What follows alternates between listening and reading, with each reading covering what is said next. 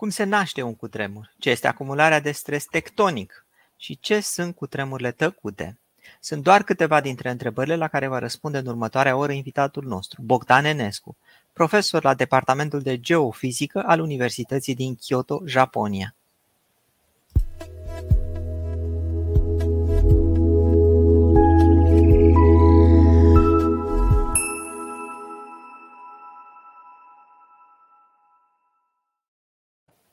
Bine ați venit la Deschis la cercetare, locul unde cercetătorii români deschid dialogul cu publicul. Bine ați venit și mai ales bine ai venit Bogdan Enescu. Despre Bogdan ar fi să vă spunem câteva cuvinte înainte să-l invităm să ne povestească mai multe despre cercetările lui. Bogdan a absolvit Facultatea de Geologie și Geofizică a Universității din București, dar are un doctorat în fizică magna cum laude obținut în 2001 în timpul studiilor de doctorat a ajuns pentru prima oară cu o bursă în Japonia, de unde s-a mai întors în România doar temporar. E adevărat, a lucrat în Germania timp de un an de zile, tot cu o bursă de cercetare. A început prin a colabora la o cercetare a Institutului de Prevenire a Dezastrelor din Kyoto și de atunci încearcă să construiască modele fiabile bazate pe fizică, modele ce pot fi utilizate pentru prognozarea activităților seismice. Cercetările lui contribuie la evaluarea și diminuarea pierderilor provocate de dezastre naturale, în special de cutremure. Bine venit, Bogdan! Uh, bună! Salut, Cristi! Bună, Ada! Îmi pare bine că suntem împreună. Mulțumesc pentru invitație. Bogdan, studiezi cu tremurile, dar ai trăit vreodată un cutremur? Da, am trăit uh, destul de multe cu tremure, mai ales de când am venit în Japonia, dar și înainte în țară. Cam cât da. de dese sunt uh, cu tremure în Japonia? Că sau cât de des le-ai simțit tu? Deci, cele pe care mi le aduc aminte cu siguranță este cu tremurul din 1977 din țară, din, uh, din România. Eram mic atunci, dar mă aduc aminte.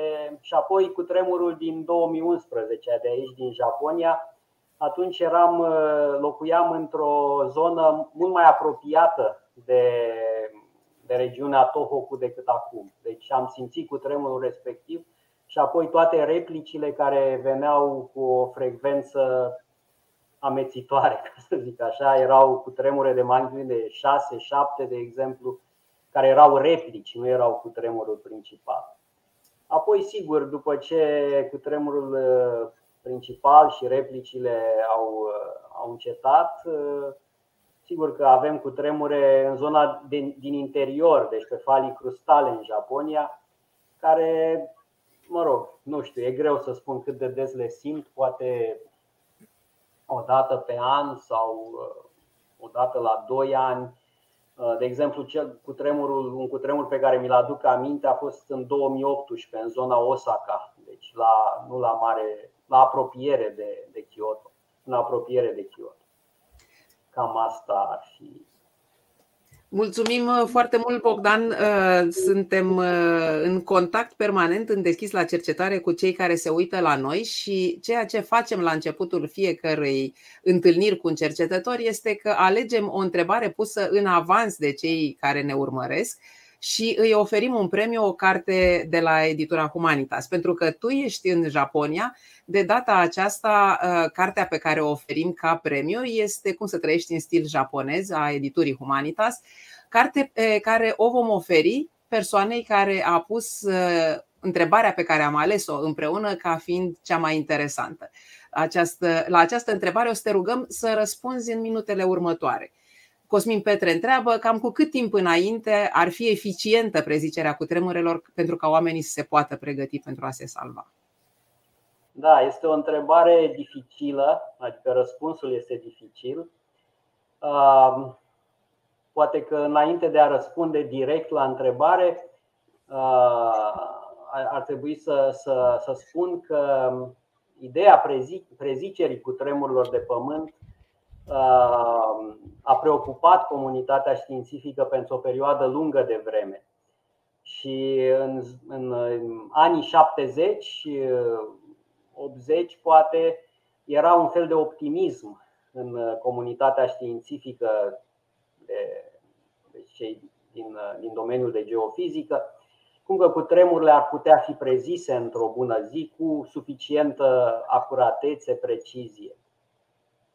Dar în același timp a fost, a fost ideea enunțată de mai mulți seismologi de renume în momentul respectiv, și anume că chiar dacă cutremurile vor fi prezise la un moment dat, rămâne o, o problemă, o problemă foarte importantă. Ce se va întâmpla după ce o prezicere va fi dată, enunțată, de, de exemplu, de către un institut de competență în domeniu. Uh, și este o întrebare foarte dificilă, pentru că dacă, eu știu, cineva apare și spune va fi un cutremur în, să zicem, în următoare 24 de ore sau în următoarea lună, este greu de anticipat cum uh, va reacționa populația. De fapt, uh, probabil că se va crea haos. Deci e unul din aspectele care trebuie, trebuie luate în considerare dacă se vorbește de predicția cu tremurilor.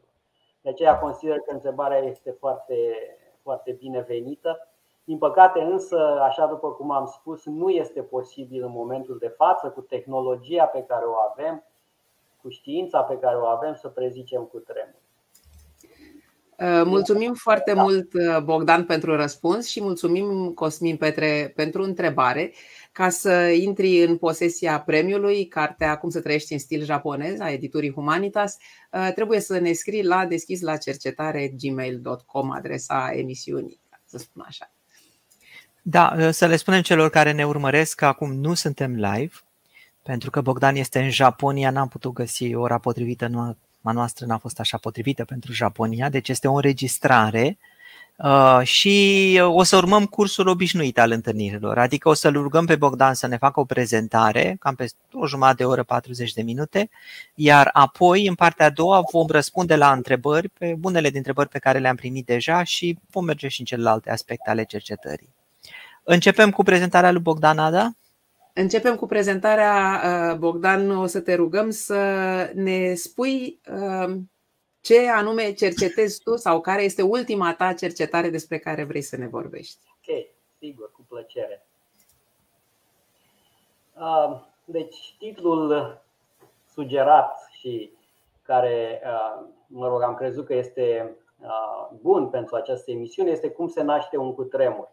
Dar mai în detaliu, de fapt, aș dori să vorbesc de, despre procesul de inițiere al unui cutremur.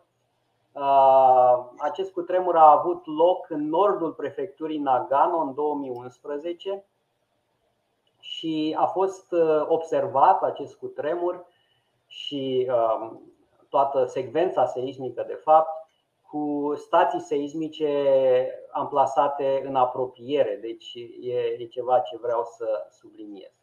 Acest studiu a fost efectuat împreună cu un student uh, Shimojo, Kengo Shimojo, uh, care lucrează la uh, Agenția de Meteorologie din Japonia. Este de fapt o agenție care are drept scop nu numai eu știu, prognoza meteorologică, dar se ocupă de o gamă largă de fenomene naturale, inclusiv cu tremure, alunecări de teren, deci tot ceea ce tsunami, deci tot ceea ce ține de, uh, ca să zic așa, de fenomene de hazard natural. Apoi uh, un profesor de la Universitatea din Tsukuba, profesorul Yagi, și uh, în final un cercetător, dr. Takeda, de la un institut din uh, Tsukuba. Deci aceștia sunt coautorii sau autorii uh, acestui studiu. Uh, înainte de a intra în subiect, aș dori să fac o scurtă prezentare. Deci, în momentul de față mă aflu în Japonia, în Kyoto. Sunt cercetător, așa după cum ați spus și voi, la Departamentul de Geofizică, Universitatea din Kyoto. Am de asemenea o colaborare fructuoasă cu Institutul Național de Fizică a Pământului. De fapt, uh, este, sunt parte în momentul de față, conduc un proiect de cercetare despre care o să vorbesc la sfârșit, poate în câteva momente. Uh, deci, uh, acesta este Kyoto. Sunt în momentul de față deci aici, undeva în mijlocul Japoniei. Um, este o zonă foarte frumoasă, turistică.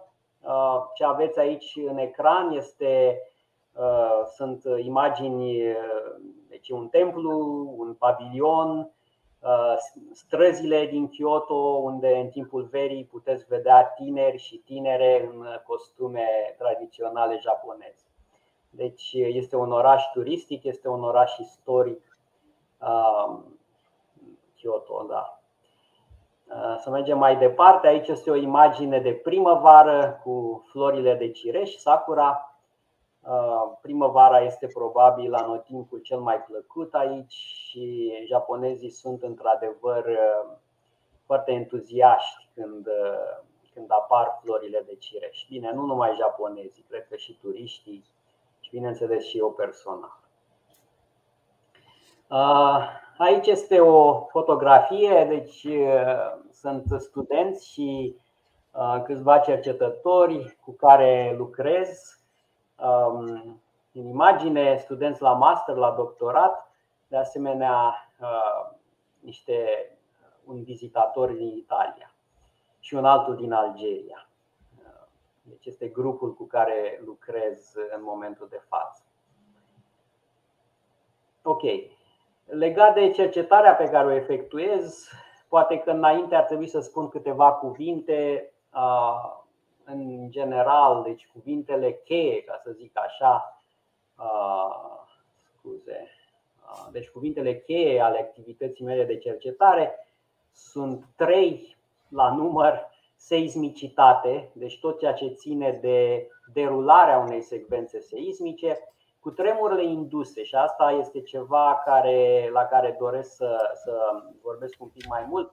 Deci cu tremurile induse um, cumva evocă ideea de comunicare între cutremure. Deci cutremurile nu se produc izolat, ci comunică, dialoghează.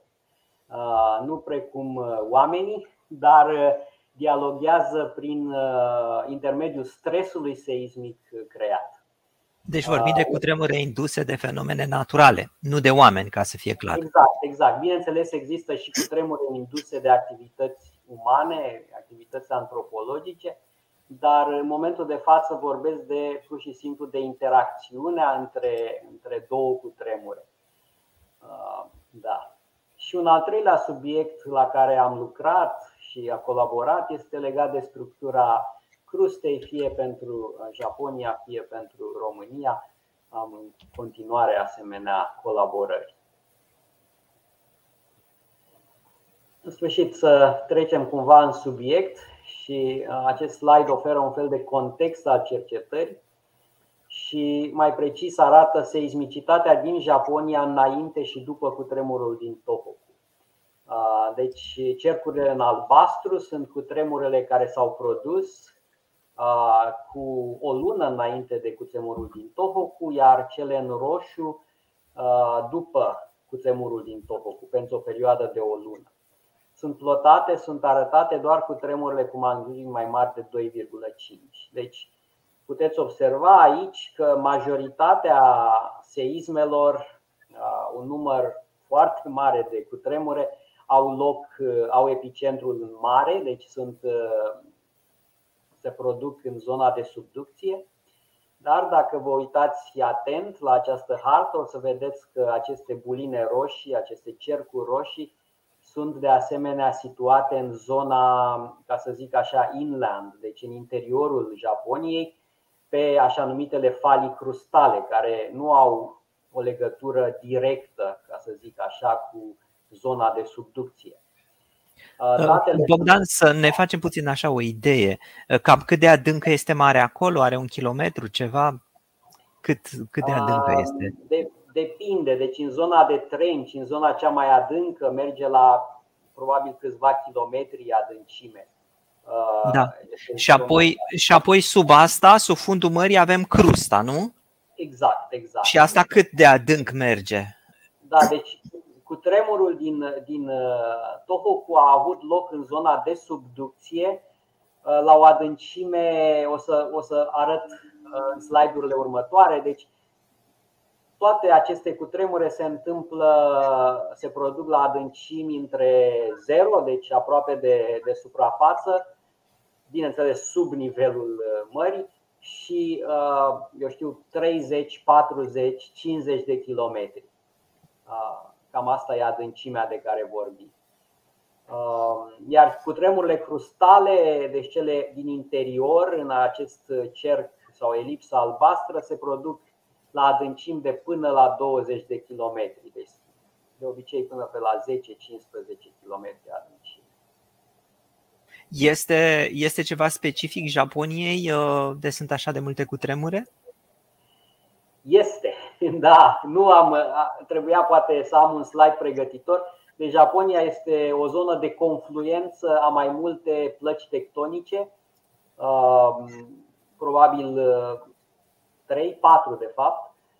Uh, de aceea, în zonele acestea de subducție, da? deci în care o placă tectonică uh, subduce, uh, merge sub o altă placă tectonică, coboară sub o altă placă tectonică, activitatea seismică este, este mult mai intensă. Și Japonia, de fapt, sper să nu greșesc, un procent ar fi că aproximativ 10% din cutremurele care se produc la scară globală, 10% se produc în Japonia. Deci este o, este o zonă foarte activă. Deci nu întâmplător, nu întâmplător locuiești în Japonia dacă asta vrei să cercetezi. Da, din punctul de vedere al profesiei, este probabil unul din locurile ideale, dacă nu ia locul ideal. Da. Ok. Deci cam asta ar fi contextul, da? Deci seismicitate foarte, foarte puternică în zona de ocean, sub ocean, deci în zona de subducție, dar și în zona uh, din uh, interiorul Japoniei, imediat după cutremurul din Tohoku. Acum trebuie spus un uh, puțin și despre stațiile seismice. De Japonia are Uh, ceea ce vedeți aici este harta Japoniei, iar toate aceste buline, cercuri uh, uh, pe care le vedeți în galben deasupra hărții sunt stații seismice, deci amplasate de obicei în, într-un soi de borehole care are adâncimi între 300 de metri și 3 km. Deci da, sunt uh, cu tremurile sunt foarte bine um, foarte bine înregistrate, nivelul de măsurate, nivelul de zgomot este relativ scăzut. Pe lângă aceste stații care sunt aplasate cam cu o distanță între ele de 20 de kilometri, sunt zone precum cea din Nagano unde uh, avem observații, ca să zic așa, detaliate. Deci stațiile seismice sunt mult mai dese. Uh, distanță între stații de 2 km sau 5 km maxim. Uh, deci am beneficiat de astfel de observații în zona Nagano, care este undeva uh, în, în apropiere de um, Marea Japoniei, deci pe coasta de vest,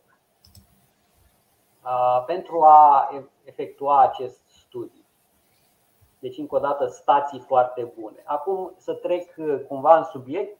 Deci contextul cercetării, din nou vorbim de două cutremure. Acest mega cutremur de magnitudine 9 din Tohoku, care s-a produs pe data de 11 martie 2011 la ora 2.46 de minute după amiază timp local a fost un cutremur în zonă de subducție, după cum am, cum am spus, la o adâncime a hipocentrului de 29 de km. Și un alt cutremur eh, despre care eh, o să vorbesc în momentul eh, de acum încolo, este acest cutremur din Nagano, un cutremur mai mic, de magnitudine 6,7, remarcabil totuși, care s-a produs în aceeași zi, însă mai târziu, Uh, aproximativ 13 ore decalaj între cele două cutremure, aproximativ ora 7 după amiază timp local. Pe o falie crustală, deci în interiorul, în interiorul Japoniei, ca să zic așa, pe o falie crustală, la o adâncime hipocentrală de 8 km, o adâncime comună pentru cutremurele care se produc pe falii crustale. Și subiectul major al acestui studiu, de fapt două lucrări pe care le-am publicat, a fost să stabilim legătura între aceste două cutremure. Dacă există o cauză sau doar sunt corelate și au o cauză comună. Exact, exact. Bine, din slide-ul acesta pe care l-am arătat înainte, cumva apare implicit ideea că există o cauzalitate, pentru că cu două luni în urmă, o lună în urmă, uh, activitatea cel puțin în zona de crustă era destul de, destul de palidă, iar după activarea a fost, a fost foarte puternică. Însă, de ce s-a întâmplat acest lucru? Care a fost cauza fizică? Uh, este bineînțeles o întrebare la care am încercat să răspundem. Uh, și o să arăt doar un slide legat de rezultate pentru că este partea cea mai semnificativă și probabil interesantă în acest studiu. Uh, deci ce arată acest slide? În primul rând este o uh, secțiune verticală în zona Nagano, deci în zona seismică Nagano, iar ceea ce vedeți aici cu linie punctată este falia cu tremurului din Nagan.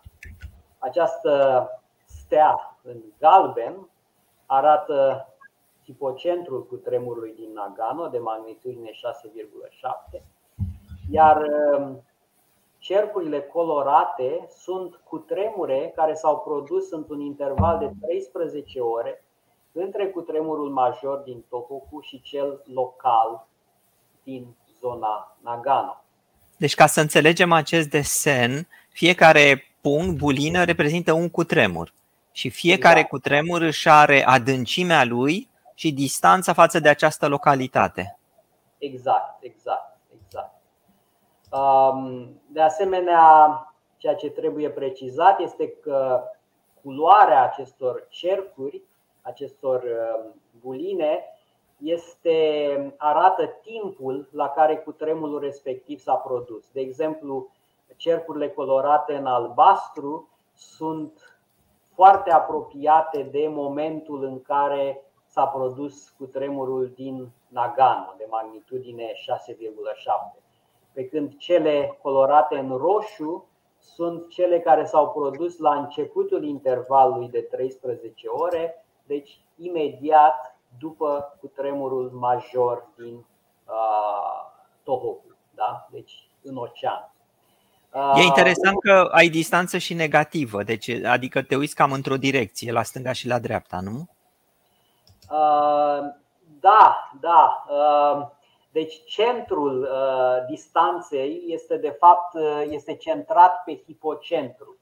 Deci secțiunea verticală Uh, traversează zona seismică respectivă, iar 0, uh, distanța 0 corespunde zonei de hipocentru. De aceea, ceea ce este în stânga sau dreapta, uh, vest, nord-vest sau sud-est, cum este indicat aici, apare cu distanțe negative sau pozitive.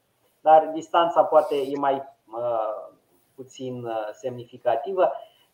Bineînțeles, uh, ordinul de distanță este semnificativ și, uh, bineînțeles, uh, trebuie să ne concentrăm pe aceste culori pe care cutremurele le au în aceste 13 ore, ceea ce câteva lucruri care ar trebui să le subliniez este faptul că imediat după cutremurul din Tohoku, da? deci vedeți că zona aceasta roșie de aici, imediat avem producere de cutremure în zona Nagano.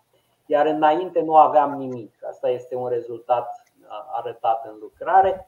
Deci, de asemenea, chiar înainte de cutremurul cu magnitudine 6,7, vedeți că în imediata proximitate, deci mai puțin de probabil câteva sute de metri de hipocențul cutremurului crustal din Nagano, avem o activitate de preșoc.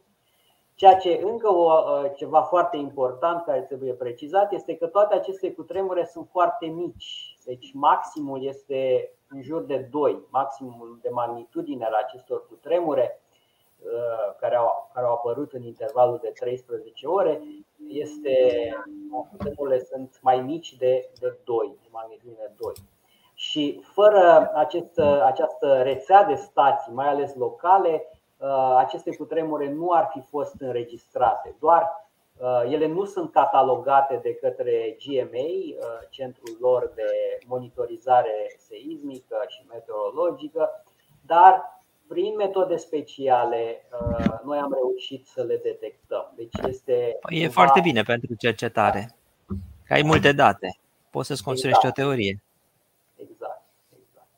Deci asta e... ar fi rezultatul principal al, al studiului. E Dar, asta o pledoarie, uh, poate, în favoarea um, investirii uh, de resurse și de efort, inclusiv din partea celor care sunt interesați, fără să fie neapărat oameni de știință, în a înregistra asemenea cu tremure? Adică ideea e cu cât măsurăm mai mult, cu atât ne ajută mai mult? Sigur, sigur. Monitorizarea este foarte importantă și um, poate că în slide-ul viitor o să uh, vin, revin la această idee. Deci, în slide-ul acesta uh, e un fel de sumar, de concluzii al, ale acestei, al acestui stadiu, studiu. Deci primul, prima concluzie importantă este că după acest mega cutremur din Tohoku am avut o activitate seismică indusă, susținută dar cu cutremure relativ mici, de magnitudini relativ mici, în zona aceasta de studiu, în zona Nagano. Iar uh, ceea ce am reușit să detectăm a fost o activitate clară de preșocuri care a precedat cu câteva ore, minute, uh, cu tremurul major din Nagano, de magnitudine 6,7. De asemenea, în lucrare am pus de asemenea în evidență o migrare a activității de preșocuri înspre hipocențul cu tremurului din Nagano. Vreau să subliniez poate că această migrare a preșocurilor este de multe ori legată în studiile recente cu așa numitele cutremure tăcute. Cristi a făcut referire la ele la începutul emisiunii. Nu vreau să intru în detalii, dar se pare că înaintea producerii unui cutremur major, dar și după, pe lângă cutremurile pe care le simțim, deci cutremurile care pot fi înregistrate de asemenea de către stațiile seismice, există mișcări mult mai lente, da? pe care nu mai, nu mai, ca să zic așa, deci nu le, noi nu le putem simți, nici măcar seismogramele nu le arată, deci seismometrele nu le înregistrează, dar stațiile geodetice, deci instrumentele de tip geodetic, GPS, pot înregistra aceste mișcări lente, ca să zic așa. Și cumva activitatea de preșocuri este legată în momentul de față cu un fel de, deci mai ales migrarea preșocurilor cu uh, aceste cutremure tăcute, care au fost raportate de asemenea înainte de cutremurul din Tohoku. Deci, în alt studiu, de care nu am vorbit în momentul de față, uh, deci este una din direcțiile, ca să zic așa, importante, hot subjects, ca să zic așa, în, în domeniu. Uh, și ca să mă întorc la aceste, la această prezentare, ca un fel de concluzie, cu tremurul din Nagano este, bineînțeles, un rezultat al stresului tectonic. Deci trebuie subliniat acest lucru. Interacțiunea cu tremurilor se produce, dar partea predominantă, ca să zic așa, este stresul tectonic acumulat în, să zicem, în zeci, sute, mii, sute de mii, uneori perioade foarte lungi de timp, da, de ani, Uh, deci acesta este, bineînțeles, principalul stres. Dar, suprapus peste acest stres tectonic, apare stresul indus de un alt cutremur, în acest caz cutremurul din Tohoku, care poate local provoca, induce activitate seismică. Așa, asta este explicația, mă rog, asta a sugerat și titlul, cum, cum se naște un cutremur. Asta este și explicația, în opinia noastră, a acestui cutremur din Nagano, un pic neobișnuit, de mantiune 6,7 la adâncime de 8 km. Deci, un cutremur. De, mi se pare mi se pare, nu știu dacă merg în direcția corectă cu concluzia ta, uh, dar uh, uh, cumva cu tremurul răbufnește, deci el este, are un stres ca la om, poți să zici așa, știi? Are un stres, are un stres, are un stres și la un moment dat, la o chestie așa, un instinct, o vorbă, omul răbufnește. Exact, exact, exact. Este, deci acest, această inducere, ca să zic așa, este picătura care umple paharul. Deci Uh, stresul tectonic ar trebui gândit ca, eu știu, uh, conținutul paharului care se acumulează în timp, iar picătura, poate un pic mai mult decât o picătură, este acest stres adițional pe care alte cutremure, da? în acest caz cutremurul din Tohoku, le adaugă la uh, stresul deja existent. Bogdan, pot să întreb dintr-o perspectivă de asta uh, un pic ieșită. Deci ce spui tu este așa, uneori un cutremur poate fi picătura care varsă paharul stresului tectonic adăugat, adunat în sute de mii de ani. Ce alte picături ar putea să mai fie în afară de un alt cutremur? Adică ce altceva ar putea să umple paharul ăsta? Adică să înțelegem cât de important e că uneori e cutremur, uneori probabil e altceva. Da, deci uh, Asta, ca să revin la subiect, de fapt asta este unul din motivele pentru care prezicerea cu tremurelor este foarte dificilă. Deci, poate că stresul tectonic se acumulează mai mult sau mai puțin, eu știu, într-un, într-un mod regulat, adică quasi periodic. Dar interacțiunea între cutremuri este imprevizibilă. Și atunci, um, bineînțeles că asta complică foarte mult imaginea sau uh, un cutremur poate veni mult mai, de, mai devreme, eu știu, mult sau puțin, decât uh, ar fi așteptat din așa, așa numitul, uh, să zic, periodicitatea pe care, de care vorbim, mai ales pentru cutremurile din zone de subducție, vorbim de o anumită periodicitate. Dar, încă o dată, este o periodicitate foarte nu foarte clară, pentru că există această, această interacțiune. De asemenea, poate că și acumularea stresului tectonic nu este constantă, deci există variații și atunci prezicerea cu tremurilor este, este foarte dificil. Uh, pe lângă cu tremure, deci acum să revin la întrebarea pe care mi-ai pus-o. Uh, da, stresul tectonic este principalul, apoi uh, aceste, aceste uh, alte șocuri care interacționează. Um, și altfel, ce ar mai putea fi? Um, da, așa cum îi spuneam lui, uh, îi spuneam lui Cristi mai devreme, există și cu tremure provocate de om, induse de, de activitățile umane. Deci injectarea, de exemplu, de fluid în crustă sau uh, Exploatarea de gaze. Exploatarea de gaze. Deci iei ceva din pământ. Toate aceste acțiuni pot provoca cu tremure. De obicei cu tremure relativ mici, nu foarte mari. Uh, cel mai, unul dintre cutremurile cele mai importante de care știm cu siguranță că a fost indus de activitățile umane este unul produs în Oklahoma, Statele Unite, cu o mantuine, cred, de 5,5 dar există această idee că, bineînțeles, activitatea umană poate produce cu tremure de pământ. Se poate mai merge mai departe, Bogdan, cu ideea și te întreba, dar numai puțin. Uh, se eliberează stresul respectiv la un impuls. Poate că e bine ca să provocăm noi impulsul la un moment dat, să destresăm situația, bineînțeles, scoatem oameni din casă, totul foarte bine, destresăm teritoriul respectiv și după aia începem să construim, ca să spun așa. Da, mai dificil este atunci când, pentru că majoritatea cutremurilor se produc la adâncime. Iar dacă ne întoarcem la Japonia sau, eu știu, ne referim la România, cu tremurile acestea se produc la zeci de kilometri sub, sub. Da, și nu ajunge în zona respectivă. Este dificil de a le, fi, de a le provoca.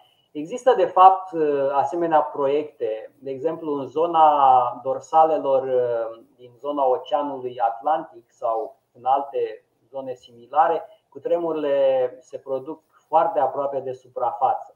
Și au fost idei, cred că una dintre ele s-a și materializat, în care ideea era să fie provocate aceste cutremure foarte la suprafață și să se urmărească eu știu, tot, tot procesul, toată evoluția aceasta. Ehm, nu neapărat cu ideea de a face același lucru în alte zone, în zone populate ar fi destul de, de probabil periculos și ar trebui gândit o astfel de acțiune, dar ar putea, acest un astfel de proiect ar ajuta la înțelegerea interacțiunii dintre cutremuri. Bogdan, mai ai câteva slide-uri în prezentarea ta. Vrei să trecem da. printre ele sau trecem la. Ok. Dacă. Deci putem să ne întoarcem. Da, deci acesta ar fi fost corolarul uh, concluziilor, iar uh, acest studiu pe care l-am făcut în de fapt două, trei etape a fost publicat până acum în uh, două lucrări științifice una în uh, Geophysical Research Letters, este un jurnal de specialitate uh, în, uh, în, domeniul, în domeniul seismologiei, în domeniul geofizicii, iar cel de-al doilea, într-un jurnal numit Scientific Reports, este publicat de către Nature Publishing. Este un jurnal important. Amândouă se referă la o aceeași zonă. Și foarte curând, probabil în mai puțin de o lună, uh, vom avea o altă lucrare, un fel de corolar al celor două. Uh, nu este ceva nou, dar uh, este o lucrare scrisă în japoneză, în special pentru public, pentru publicul din Japonia, semn că această cercetare a avut un anumit impact. De fapt, a fost, a fost cumva eu știu, preluată de anumite jurnale de mass media uh, ca unul din rezultatele interesante pe care le-am obținut. Deci acestea ar fi două lucrări. Acum, uh, ca să trec la ceva cu totul diferit, Așa după cum spuneam la începutul emisiunii, colaborez, am colaborat constant cu cercetătorii din, uh, din România, cu, în special cu cei de la Institutul Național de Fizică a Pământului din Măgurele. De fapt, am și lucrat acolo la începutul carierei mele. Colaborez de asemenea mult mai puțin cu cercetători la Universitatea din București.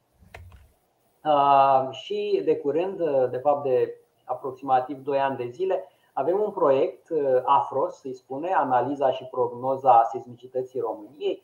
Aici este pagina de web unde poate fi accesat prin care încercăm uh, sau încerc împreună cu o echipă tânără să concretizăm anumite idei uh, legate de uh, pattern de, de modele de seismicitate pentru seismicitatea României, de asemenea de a omogeneiza catalogul de cutremure al României, este foarte important ca observațiile să fie omogene. Deci, dacă ai diferențe de înregistrare, poți obține, de exemplu, anomalii, ca să zic așa, anomalii care de fapt nu au, nu au un substrat real.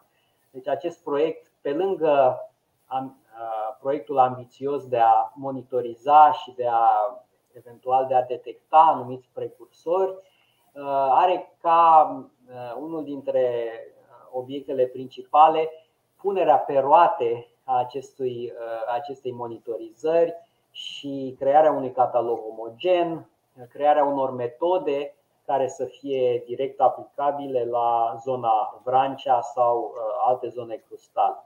Încă o dată, nu este ceva complet nou, nu vreau să dau uh, cumva impresia că domnul a venit ăsta din Japonia să ne învețe, să învețe seismologie în România, este o colaborare cu cercetători, în special tineri din țară, și, încă o dată, bazat pe o anumită experiență pe care o am, dar bineînțeles și pe datele foarte bune pe care în ultimii 20 de ani, cred, da, Institutul Național de Fizică a Pământului le-a acumulat și, bineînțeles, experiența și profesionalismul cercetătorilor de acolo.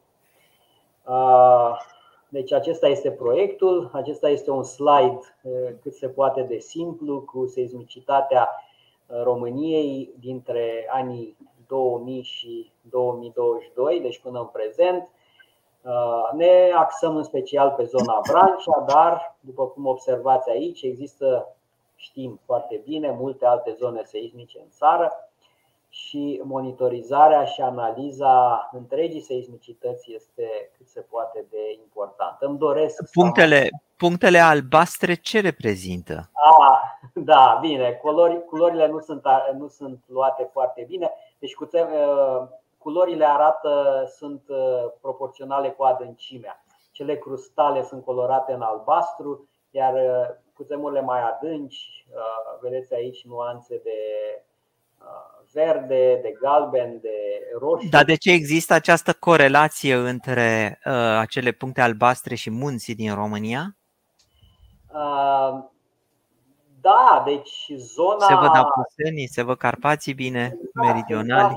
Exact, exact, exact. Deci zonele seismice din, din România, sigur că sunt, uh, sunt legate cumva de zone în care există munți sau uh, da.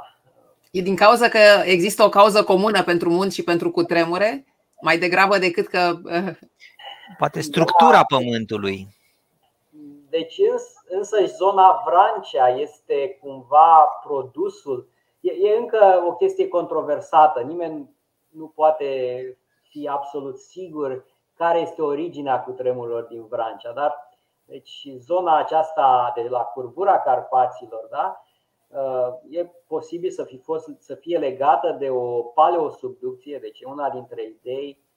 Uh, sunt și alte idei mai noi legate de acest uh, cuib de cutremure foarte izolat, ca să zic așa. Noi putem, noi putem concluziona că acolo unde se curbează munții, este un stres mai mare acumulat. Noi, așa, noi, tu și cu mine, Cristi, uitându-ne la o hartă, e foarte ușor să tragem concluzii, dar uite, uh, probabil că asta e ceva ce eu, de pildă, nu știam, și anume că sursa uh, cu tremurelor din Vrancea nu este una foarte clar uh, geologic alocată unei, unei cauze științific, cum să spun, susținute deci e un mister. Iată încă un mister. Un subiect este de cercetare. Un, este un mister și parte din acest mister este și faptul că vorbim de procese geologice care s-au produs în uh, milioane de ani și atunci toată reconstituirea toate aceste, uh, aceste istorii depinde foarte mult și de, eu știu, de, de bineînțeles, de observații, e bazat pe observații, de, dar este o reconstituire și în orice fel de reconstituire există și ceva subiectiv, uh, bineînțeles, și există un nivel de incertitudine asociat fiecarei, fiecarei uh, ipoteze. Da. Um, probabil că acesta este ultimul slide pe care l-am pregătit. Celelalte sunt, uh, au fost slide-uri pregătitoare legate de, de deci, cumva, am vrut să, să subliniez faptul că și în țară da, sunt foarte pasionat de a colabora cu cercetătorii din țară și avem un astfel de proiect. Bun, ce urmează, Ada? Ce urmează este, te rugăm, dacă poți, Bogdan, da. să ne spui conform regulilor jocului pe care îl jucăm aici, scurt pe doi dacă ar fi să aduni în uh, două minute maxim, în două fraze, ce anume uh, spune nou și interesant și util, important cercetarea de care ai vorbit? Deci cercetarea de care am vorbit cumva pune în evidență această interacțiune între cutremure. Cutremure de magnitudine nouă, cum a fost cel din Tohoku, sunt din fericire foarte rare, dar fenomenele pe care un astfel de cutremur le creează, da? le provoacă, le induce, sau tot ceea ce e legat, deci și înainte de acest cutremur, toate aceste observații sunt foarte importante din punct de vedere al, al înțelegerii fizicii cutremurelor. Deci, probabil că meritul, ca să zic așa, al acestei cercetări este faptul că am pus în evidență legături între diverse cutremure. Iar pe termen mai lung, toate aceste lucruri pot fi incluse într-un model de hazard. Um, îmi permit să, să, să lungesc un pic aici. Um, în Japonia, dar nu numai în Japonia, există o hartă de hazard seismic și înainte de cutremurul din Tohoku, de fapt, zona de hazard uh, din, din zona Tohoku nu era colorată în roșu, roșu fiind culoarea este foarte periculos acolo. Erau alte zone care erau, ca să zic așa, evidențiate. De asemenea, în zona crustală, în zona din interiorul Japoniei, de asemenea, s-au produs de multe ori cu tremure în zone care nu erau considerate ca fiind periculoase.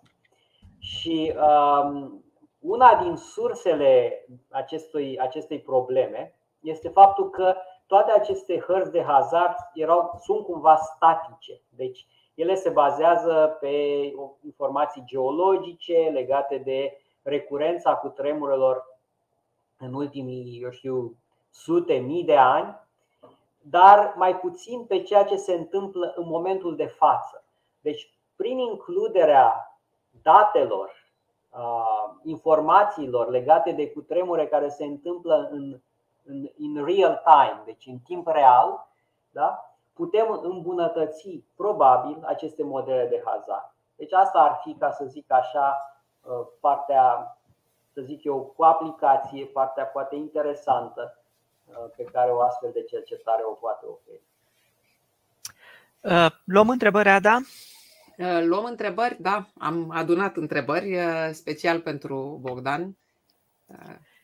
Uite, o întrebare de la Mugurel. Există patternul de succesiune a cutremurilor în timp și ca magnitudine mai probabile decât altele, altfel zis, ajutorul și limitele statisticii? Da, este o întrebare foarte interesantă și aș putea să vorbesc ore despre ea. Uh, poate că modelul cel mai promițător la un moment dat era cel al foreshock-urilor, deci uh, preșocurilor. Da? Deci uh, se pare că observațiile o arată, înaintea unor cutremure mari sau majore, există o anumită activitate de preșocuri. Și aceste preșocuri de, de multe ori migrează, migrează înspre uh, cutremurul major. Au fost făcute astfel de observații pentru cutremurul din Tohoku, de asemenea pentru alt cutremur din Chile, cu mantiune, cred, 8,4, deci tot un cutremur major, care s-a produs un pic mai târziu, deci la câțiva ani după cel din Tohoku. Uh, deci există astfel de observații. Acum, unde apare problema? Uh, în primul rând, toate aceste observații se fac de multe ori după ce cutremurul principal se produce. Și asta uh, e, e un pic. E, un pic e post-dicție, nu e predicție. Da, e post-dicție. E foarte greu în timp real să pui în evidență astfel de fenomene. Apoi, legat de statistică, pentru că întrebarea se referă la statistică. De aici dificultatea problemei. Există anumite modele de seismicitate care sunt complet stocastice, deci nu au nimic de a face cu partea fizică. Plus și simplu asumă că un cutremur poate avea replici. Deci orice cutremur poate avea replici, replici care pot avea replicile lor și așa mai departe.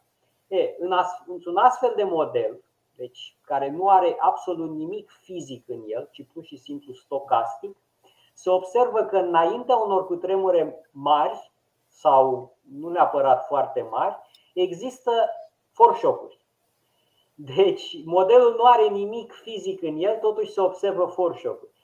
De asemenea, se observă că pe măsură ce șocul principal se apropie, aceste forșocuri cresc în intensitate și de multe ori migrează. Deci, cumva, un model care nu are absolut nimic fizic în el poate explica ceea ce se observă.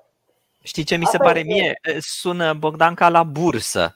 Adică poți să faci diferite modele stocastice, să ai senzația că înțelegi ce e vorba, dar când e să prezici efectiv la bursă, dacă va crește cursul acțiunii sau va scădea când și cum, nu, nu reușești. Da, da, da, exact. Din fericire, din fericire avem aceste observații fizice, precum aceste cutremure tăcute, care sunt observate de, uh, de stațiile geodetice, de GPS, uh, care nu sunt, uh, cum să spun, e un alt set de observații. Și atunci, cumva putem face diferența între ceea ce este pur statistic, stocastic, nelegat de un fenomen fizic precursor, și ceea ce poate fi eventual legat de un cutremur precursor. Iar legat de limite, bineînțeles, limita este dată de faptul că aceste cutremure mari, în special cele majore, precum cel din Tohoku, se produc foarte rar, din fericire, bineînțeles. Însă, fiind foarte rare, statistica, bineînțeles, ă, lasă de dorit. Da? Nu avem multe asemenea observații. Ar fi foarte rău dacă am avea multe asemenea observații, pentru că uh, nimeni nu își dorește să aibă cu tremure de magnitudine nouă în, uh, în, apro- în apropiere. Da. Um, am uh, o întrebare care nu e luată din întrebările pe care le-am primit până acum, ci e legată de ceea ce uh, ai spus tu.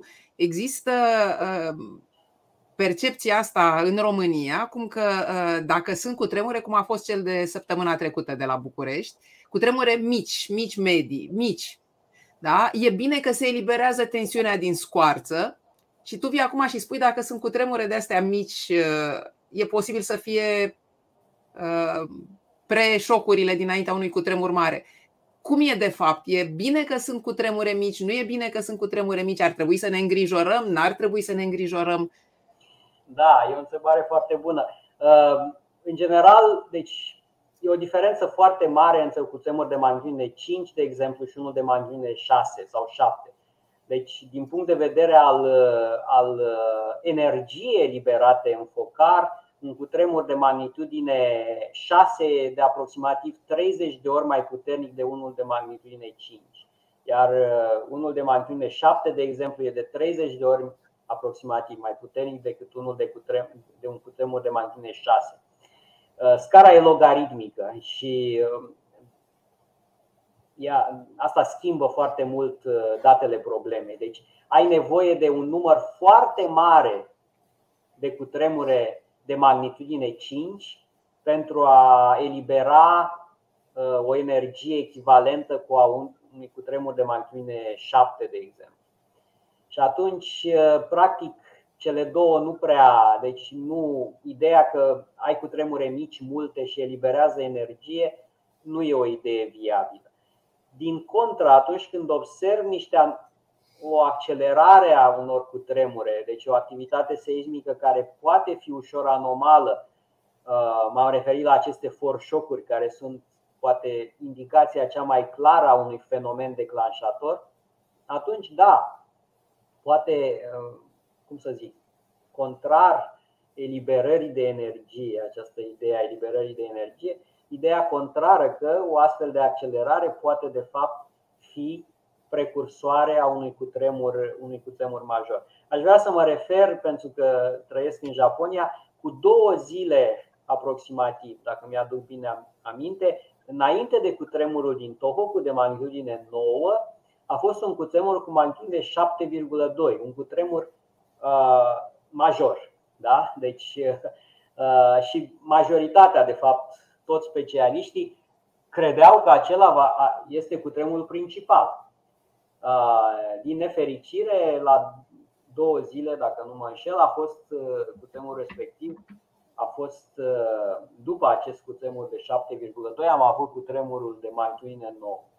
Deci, iată că, deși am avut un cutremur mare de 7,2, foarte aproape de cutremurul cu magnitudine 9, nu a fost cutremurul de magnitudine 9 nu a fost evitat, ca să zic așa. Mie mi-au transpirat mâinile când ai povestit chestiile astea ca da. semn de, de stres. Ca anecdotă, ca anecdotă aș vrea să spun, în momentul în care s-au produs cuțemurile respective, eram în zona Tokyo, la Tsukuba și uh, am vizitat, uh, chiar cu două zile înainte, am vizitat Universitatea din Tokyo la, cu un prieten care era uh, într-un alt domeniu și uh, am avut o prezentare, de fapt, acolo uh, legată de metodele pe care le folosesc. Și uh, în timpul prezentării, de fapt, aproape de sfârșit, a apărut acest cuțemur de magnitudine 7,2. Majoritatea celor din sală, inclusiv, inclusiv uh, persoana de, inclusiv eu, ne-am speriat, bineînțeles, pentru că șocul a, a fost totuși destul de puternic. Mă rog, am ieșit în afara clădirii, mă rog, am respectat regulile de, de, de, de evacuare și așa mai departe. Uh, și la un moment dat uh, a apărut discuția asta. Poate fi cu tremurul acesta Uh, un uh, preșoc sau nu. Deci, dar uh, pur și simplu o discuție fără niciun fel de substrat științific. Pur și simplu ideea că, într-adevăr, câteodată se întâmplă, da, ca un cutremur de magnitudine 6, 7 să fie de fapt nu cutremurul principal, ci un preșoc la un cutremur mai mare. Discuția pe care am avut-o atunci a fost plus și simplu întâmplătoare. Uh, de fapt, eu am iscat această discuție și când uh, cuțemurul de margine nouă s-a produs, într-adevăr, uh, am fost șocat, ca să zic așa. Dar iată că știința cu tremurelor încă, încă mai are mult de învățat și încă nu știm exact cum aceste cutremure sunt legate unul de altul. Încă o dată, interacțiunea cu tremurelor, dialogul între ele este important. Uh, Ruxandra ar vrea să știe ce învață elevii japonezi la școală despre ce ar trebui să facă în timpul unui cutremur. Da, uh, este un pic, uh, deci subiectul e un pic diferit de ceea ce fac eu, dar am doi băieți la școală, da, care, mă rog, acum sunt mari, dar în primul rând, învață o anumită disciplină, deci cum să se comporte în cazul în care un cutremur se produce la un, la un, la un moment dat. Să nu se panicheze, foarte important să, eu știu, pupitrele respective, eu știu, să cumva să evite zonele periculoase, deci zone unde pot cădea, eu știu, de pe tavan, lustre sau alte obiecte, să se ascundă sub uh, birou. Și apoi evacuarea după ce uh, șocul uh, principal s-a domolit, după ce um, eu știu, nu mai există o mișcare foarte puternică a clădirii, gradual, da, fără panică, să părăsească clădirea și să se îndrepte înspre o zonă sigură. Uh, de multe ori în curtea școlii, unde uh, nu există în împrejurim obiecte care ar putea cădea, obiecte care ar putea crea, eu știu, probleme, victime. Da, asta, asta este educația și există simulări de cutremure, există alarme, nu numai la școală, chiar și aici la universitate, o dată pe an cel puțin, uh, în care trebuie să, să evacuăm clădirea și așa mai departe. Da. Uh, a venit de la un anonim întrebarea uh, legată de previziune. Până ok, spuneai că în momentul ăsta nu avem date oamenii, dar uh, s-au făcut uh, sau tu știi de evaluări legate de cât de departe put, am putea merge cu previziunea sau poate, uite, cu provocarea unor cutremure care să mai da, elibereze din tensiune? Foarte amplu. Uh, deci există la momentul de față un proiect global uh, care spune, tradus în român, ar fi studierea limitelor predictibilității, ceva de genul ăsta. Deci cu tremurele au inerent ceva stocastic, ceva fractal, ca să venim la fizică. Deci un, un element de self-organized criticality, un concept care, mă rog, e folosit foarte mult în fizică, dar care are aplicații și în alte domenii. Și ideea ar fi că este, este un sistem care, în care prezicerea pasului următor, ce se va întâmpla în momentul imediat următor, este foarte dificilă. Uh, deci, din punctul ăsta de vedere, există chiar oameni de știință care spun că prezicerea cu tremurul nu este posibilă, indiferent dacă, uh, eu știu, uh, nivelul nostru de cunoștințe va fi foarte, foarte avansat din păcate, există o componentă inerent impredictibilă în acest sistem al cutremurelor. Există și elemente mai optimiste, da? deci cumva între cele două uh, extreme, una foarte optimistă, una foarte pesimistă. Există și, ca să zic așa, o idee, zic eu, destul de rezonabilă, și anume că înaintea unor cutremure mari, precum cel din Tohoku, există anumite fenomene, precum aceste foreshop dar nu numai, care cumva pot fi folosite uh, pentru previziuni. Dar, încă o dată, este o problemă deschisă, e o problemă controversată, uh, o problemă care încă naște polemici, deci uh, viitorul probabil va răspunde la această, la această întrebare. Spunea Cătălina Curceanu în uh, podcastul anterior că în domeniul mecanicii cuantice există dispute în care oamenii ajung să se certe, uh, ba chiar uh, să se îmbrâncească și să ajung la controverse fizice. Există și în zona cu tremurelor controverse academice la fel de încărcate emoțional? Sigur că există. Poate nu la fel de, de, ca să zic așa, eu știu, ca în alte domenii, dar există, bineînțeles, controverse legate de, eu știu, predictibilitatea cu tremurilor de pământ, apoi de anumite, de interpretarea anumitor fenomene.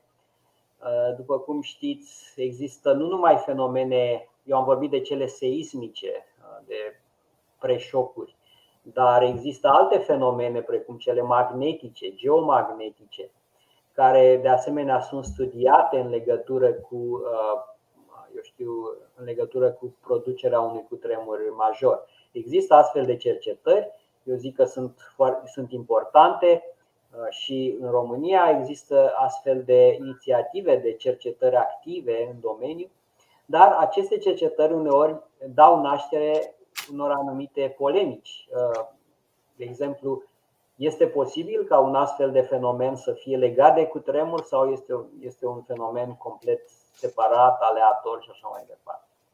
Deci, încă o dată, controverse există, dar cercetarea e cercetare, merge înainte uh, și, bineînțeles, când vor fi niște rezultate clare, aceste cercetări probabil vor fi, uh, vor fi eu știu, foarte importante și vor fi continuate și zic eu că sunt, sunt binevenite. Există semnături între ghilimele arheologice ale cutremurilor din trecut? Da, mai puțin pentru cutremurile foarte adânci sau intermediare foarte adânci ca cele din, din Brancea, dar de exemplu, cu tremurele din, um, din zona Tohoku uh, există, uh, ca să zic așa, depozite de tsunami create de valurile de tsunami care pot fi uh, trasate în timp, în trecut, cu um, sute, mii de ani în urmă. Apoi există, bineînțeles, ceea ce știm din documente istorice. Da? Uh, bineînțeles, acestea sunt, sunt valabile și pentru, pentru România, bineînțeles, există însemnături istorice despre cutremure care s-au produs în trecut, în ultimile sute de ani, poate chiar mai mult. China are o astfel de istorie a cutremurelor, Japonia, de, de exemplu. Um, cam asta ar fi semnăturile arheologice. Sau... Foarte uh, mulțumim. Foarte multe întrebări primite până acum se referă evident la uh, teama noastră de a fi prinși în mijlocul unui mare cutremur. Și uite, de pildă, Anca Saragea întreabă dacă se poate aștepta și la noi un cutremur mare. Da, e o, e o întrebare foarte dificilă. După cutremurul din Tohoku, un uh, seismolog foarte important, uh, Hiro Kanamori, un seismolog japonez, uh, a spus cam așa, intervievat de, de jurnalul Nature, a spus ceva de genul acesta. Trebuie să ne așteptăm oricând sau trebuie să fim pregătiți oricând de un cutremur major. Ceea ce vrea să spună această frază este nu că în orice moment, eu știu, trebuie să ne temem că vine cu tremurul. Pur și simplu trebuie să creăm acea infrastructură ca, în cazul în care un cutremur puternic vine, să, să fim pregătiți pentru a diminua da, pagubele pe care sau pierderea de vieți omenești. Asta s-ar transla în cazul României, de exemplu, în consolidarea clădirilor, uh, celor clădirilor care știm că pot fi, sunt șubrede, pot fi distruse la un cutremur sau avariate de un cutremur. De asemenea, uh, legat de această educație a populației, ce trebuie făcut în caz de cutremur. Și uh, exemplele, cred, ar putea continua. Marius uh, Popa are de fapt cam aceeași întrebare. Ce reguli în construcție au japonezii? Da, e o altă întrebare dificilă. Sunt, uh, nu sunt uh, poate cel mai, cum să zic, cel mai în măsură să răspund, dar pot să fac câteva precizări. De exemplu, cu tremurul din Tohoku, dar nu numai, nu a produs direct victime atât de multe din cauza shaking-ului, din cauza vibrațiilor pe care le-a produs cu tremurul, ci din cauza unor fenomene provocate de cutremur, precum tsunamiul, da? care a, după cum știți bine, a, mulți, mulți oameni și-au pierdut viața din cauza valului distrugător de tsunami. De asemenea, alte procese de lichefiere a solului, de exemplu, nu sunt direct legate de shaking, da? de uh, vibrațiile seismice, dar au, au bineînțeles, direct, direct uh, au implicație pentru cutremur. De asemenea, alunecările de teren și așa mai departe. Deci, construcțiile japoneze, în general, sunt foarte bune, sunt solide, uh, chiar pentru cutremurile din interior, da? în interiorul Japoniei, cu excepția celui din 1995 în Kobe, unde au fost probleme majore, mulți și-au pierdut viața, multe construcții, poduri au fost, au fost distruse. La alte cutremure mai recente, numărul de victime a fost relativ redus. Deci, eu știu, ca să dau un exemplu, la un cutremur din 2016 din, din sudul Japoniei, un cutremur uh, de magnitudine 6,7, uh, numărul de victime a fost uh, sub 10, deci două, trei persoane și-au pierdut viața, mai mult din cauza unor, cum să zic, unor, unor nefericiri. De exemplu, una dintre aceste persoane era în apropierea unor schele de construcție și o parte din schelă s-a prăbușit și persoana respectivă și-a pierdut viața. Deci, construcțiile în general sunt foarte durabile dar de reguli pot, pot mai puțin să vorbesc, pentru că uh, probabil există specialiști care pot veni cu părți, ca să zic așa, uh, cantitative. Bogdan, este, cum să zic eu, uh, este această teamă în general a cercetătorilor de a, nu, de a nu vorbi despre ceva ce este în afara domeniilor lor, știi? Dar pentru publicul larg, orice ar fi, tu ești un specialist al cutremurelor și chiar dacă nu știi chestiile alea așa cum le știu specialiștii din zona respectivă, tot știi puțin mai bine decât știe vecinul meu de la 3. și în plus față de asta am văzut că uh, o parte din uh, întrebările care au venit uh, pe, pe, pe Facebook la anunțul lui Cristi se leagă de faptul că fiind preocupat de zona cu tremurelor și lucrând la cercetări ale Institutului pentru prevederea, mă rog, evaluarea dezastrelor și lumea așteaptă de la tine experiența deopotriva a cercetătorului dar și a omului care trăiește în Japonia, unde există o cultură care este mai preocupată, de, preocupată mai de mult. E, uh, interesul pentru ce se face în caz de cutremuri este foarte mare. Și de aici vin și întrebările uh, pe care le-ai primit. Uh, avem întrebări foarte aplicate. De pildă, ne-a întrebat uh, Livia Leca ce măsuri ar trebui luate în caz de cutremur dacă, ce trebuie să iei înainte, nu în timpul cutremurului. Probabil dacă stai la ultimul etaj, la etajul 10 și nu funcționează ascensorul. Evident că cred că ascensorul n-ar trebui să fie o opțiune. Dar ce faci? Cum te pregătești dacă tu stai în vârful unei clădiri foarte înalte? Ok. Ca să nu să fiu cumva uh, precaut, să nu dau informații generale, uh, spun cam ceea ce aș face eu. Deci, în cazul în care aș fi la etajul 10, Uh, într-un imobil uh, cu multe etaje și ascensorul nu ar funcționa, uh, bineînțeles, în primul rând aș aștepta până când vibrațiile seismice s-ar potoli.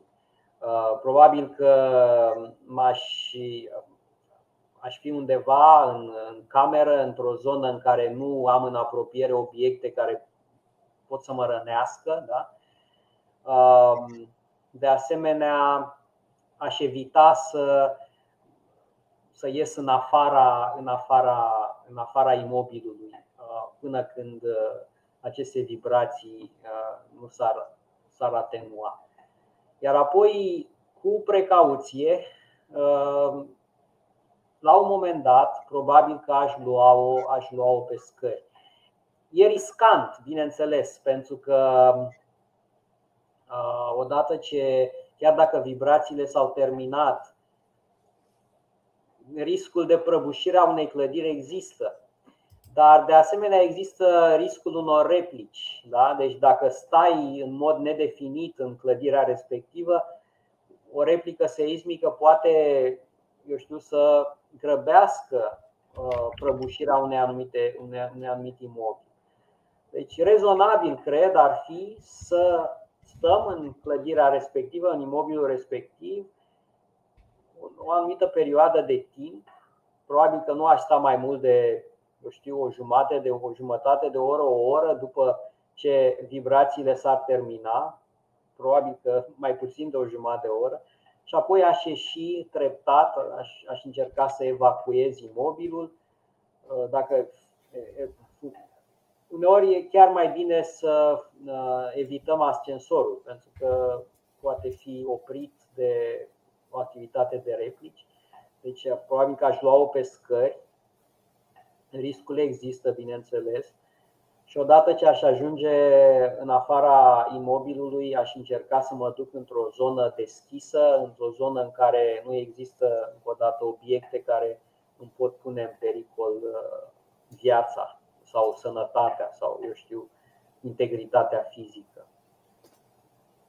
Mulțumim uh, foarte mult, uh, Bogdan. Ne apropiem de momentul final al întâlnirii noastre. Avem obiceiul de a întreba cercetătorii cu care stăm de vorbă ce fac ei atunci când nu sunt uh, în laborator. Da? Da. Dincolo de laborator. Da. Uh, îmi place foarte mult să călătoresc.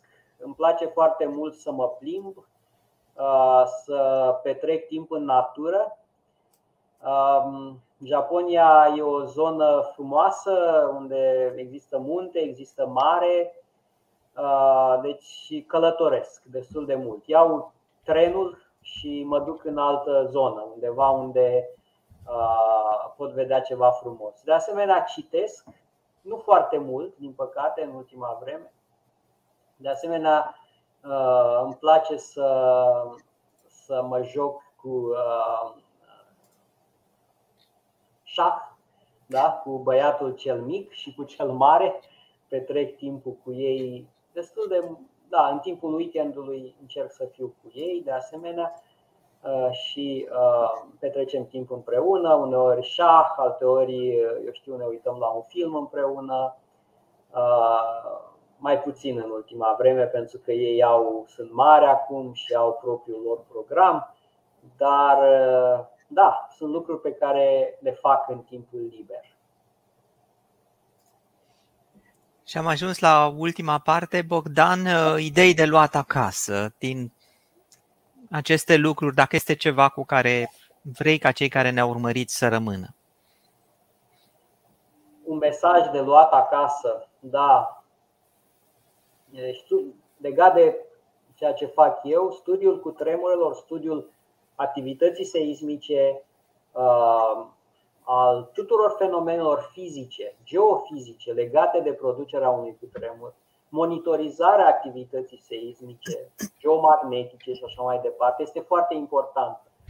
Uh, de ce este foarte importantă? Pe de o parte, pentru că uh, creează un soi de siguranță. Da? Deci, monitorizarea înseamnă că suntem, controlăm cumva ceea ce se produce, vedem ce se produce.